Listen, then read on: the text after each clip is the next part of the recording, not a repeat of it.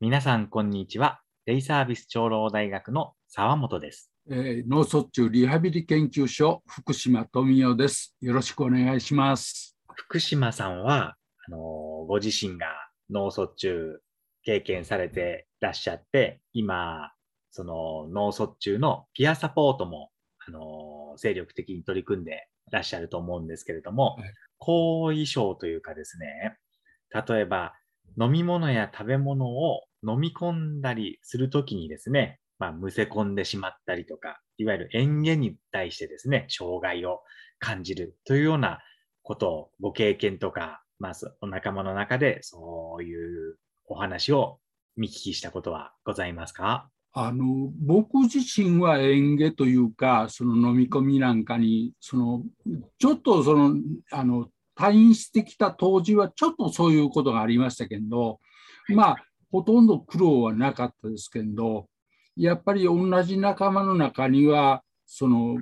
舌のうまいこと使えなくて飲み込みがやっぱり、まあ、下手になってしまったとかからやっぱり匂いがわからんなる食べ物の味がわからんとかそういう方がおられますしそれとうちのおふくろが今もう92歳になるんですけど、えー昨日のお昼もあのお昼ご飯をちょっとなんかこう食べ損なったというかもうむせ込んでむせ込んですごいもうどうしたらやろうかって思うぐらいやっぱり心配しますよね。よくね、あの私たちのやっているデイサービス長老大学とか、まあ、全国のデイサービスでね、園芸体操、航空体操っていうようなね、パタカラ体操とかってね、聞いたことある方も僕いると思うんですけどもあの失語症の関係もあってパタカラなんかはよくやりましたね。あれもね、こうやってる間は、聞いてるのか聞いていないのかね、わからないというようなところがあると思うんですけど、実は、ああいった体操にもね、効果っていうのが、あの、やはりありまして、コロナの関係とかでですね、デイサービスに行けなくなってしまったりする方の中で、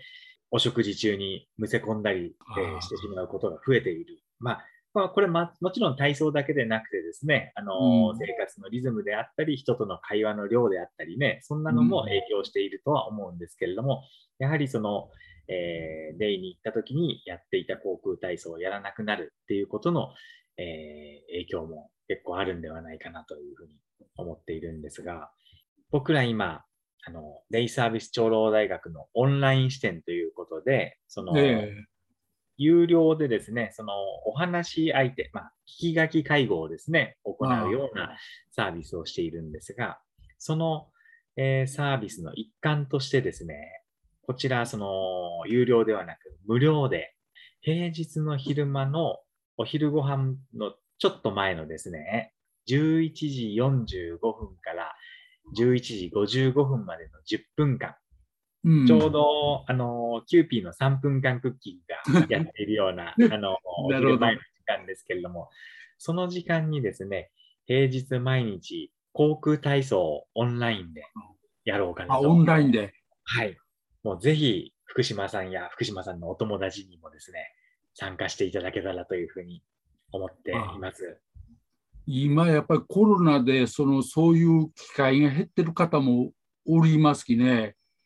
そういう意味では面白いですね。あの、声を出すね、あの、機会っていうのが今どうしても減ってしまいますので、まあ、みんなで一緒にですね、あいううでも、パタカラでも、一緒に発生すること時間をね、作るっていうことが、毎日少しずつ継続することでですね、あの効果が出てくるんではないかなというふうに思っています。やっぱりそういう機会があって、そのまあオンラインでこうやり取りができながら、あこんにちはってやるとやっぱり動機づけになりますよね。そうですね。その、まあ、高齢者の皆様も、そのう、ん障害をお持ちの皆様も、まだその、ズームあまり慣れていない、やっうん、たことがないというね、方もいらっしゃると思うんですが、航空体操をきっかけにですね、まあそんなうん、そそんなのを毎日やってるんだったら私もちょっとやってみようかというふうなね、きっかけとして参加していただけたらとても嬉しいなと思います。そりゃいいですね。あのやっぱりそういう何か動機づけがあったらね、やっぱり Zoom とかそんなんもオンラインで始めてみたいというのが出てきますもんね。いいかなと思っております。最初はそれはもうやっぱりね、一人二人から始めんと。1対1だと妙にね、お互いに緊張感があるところも。はい。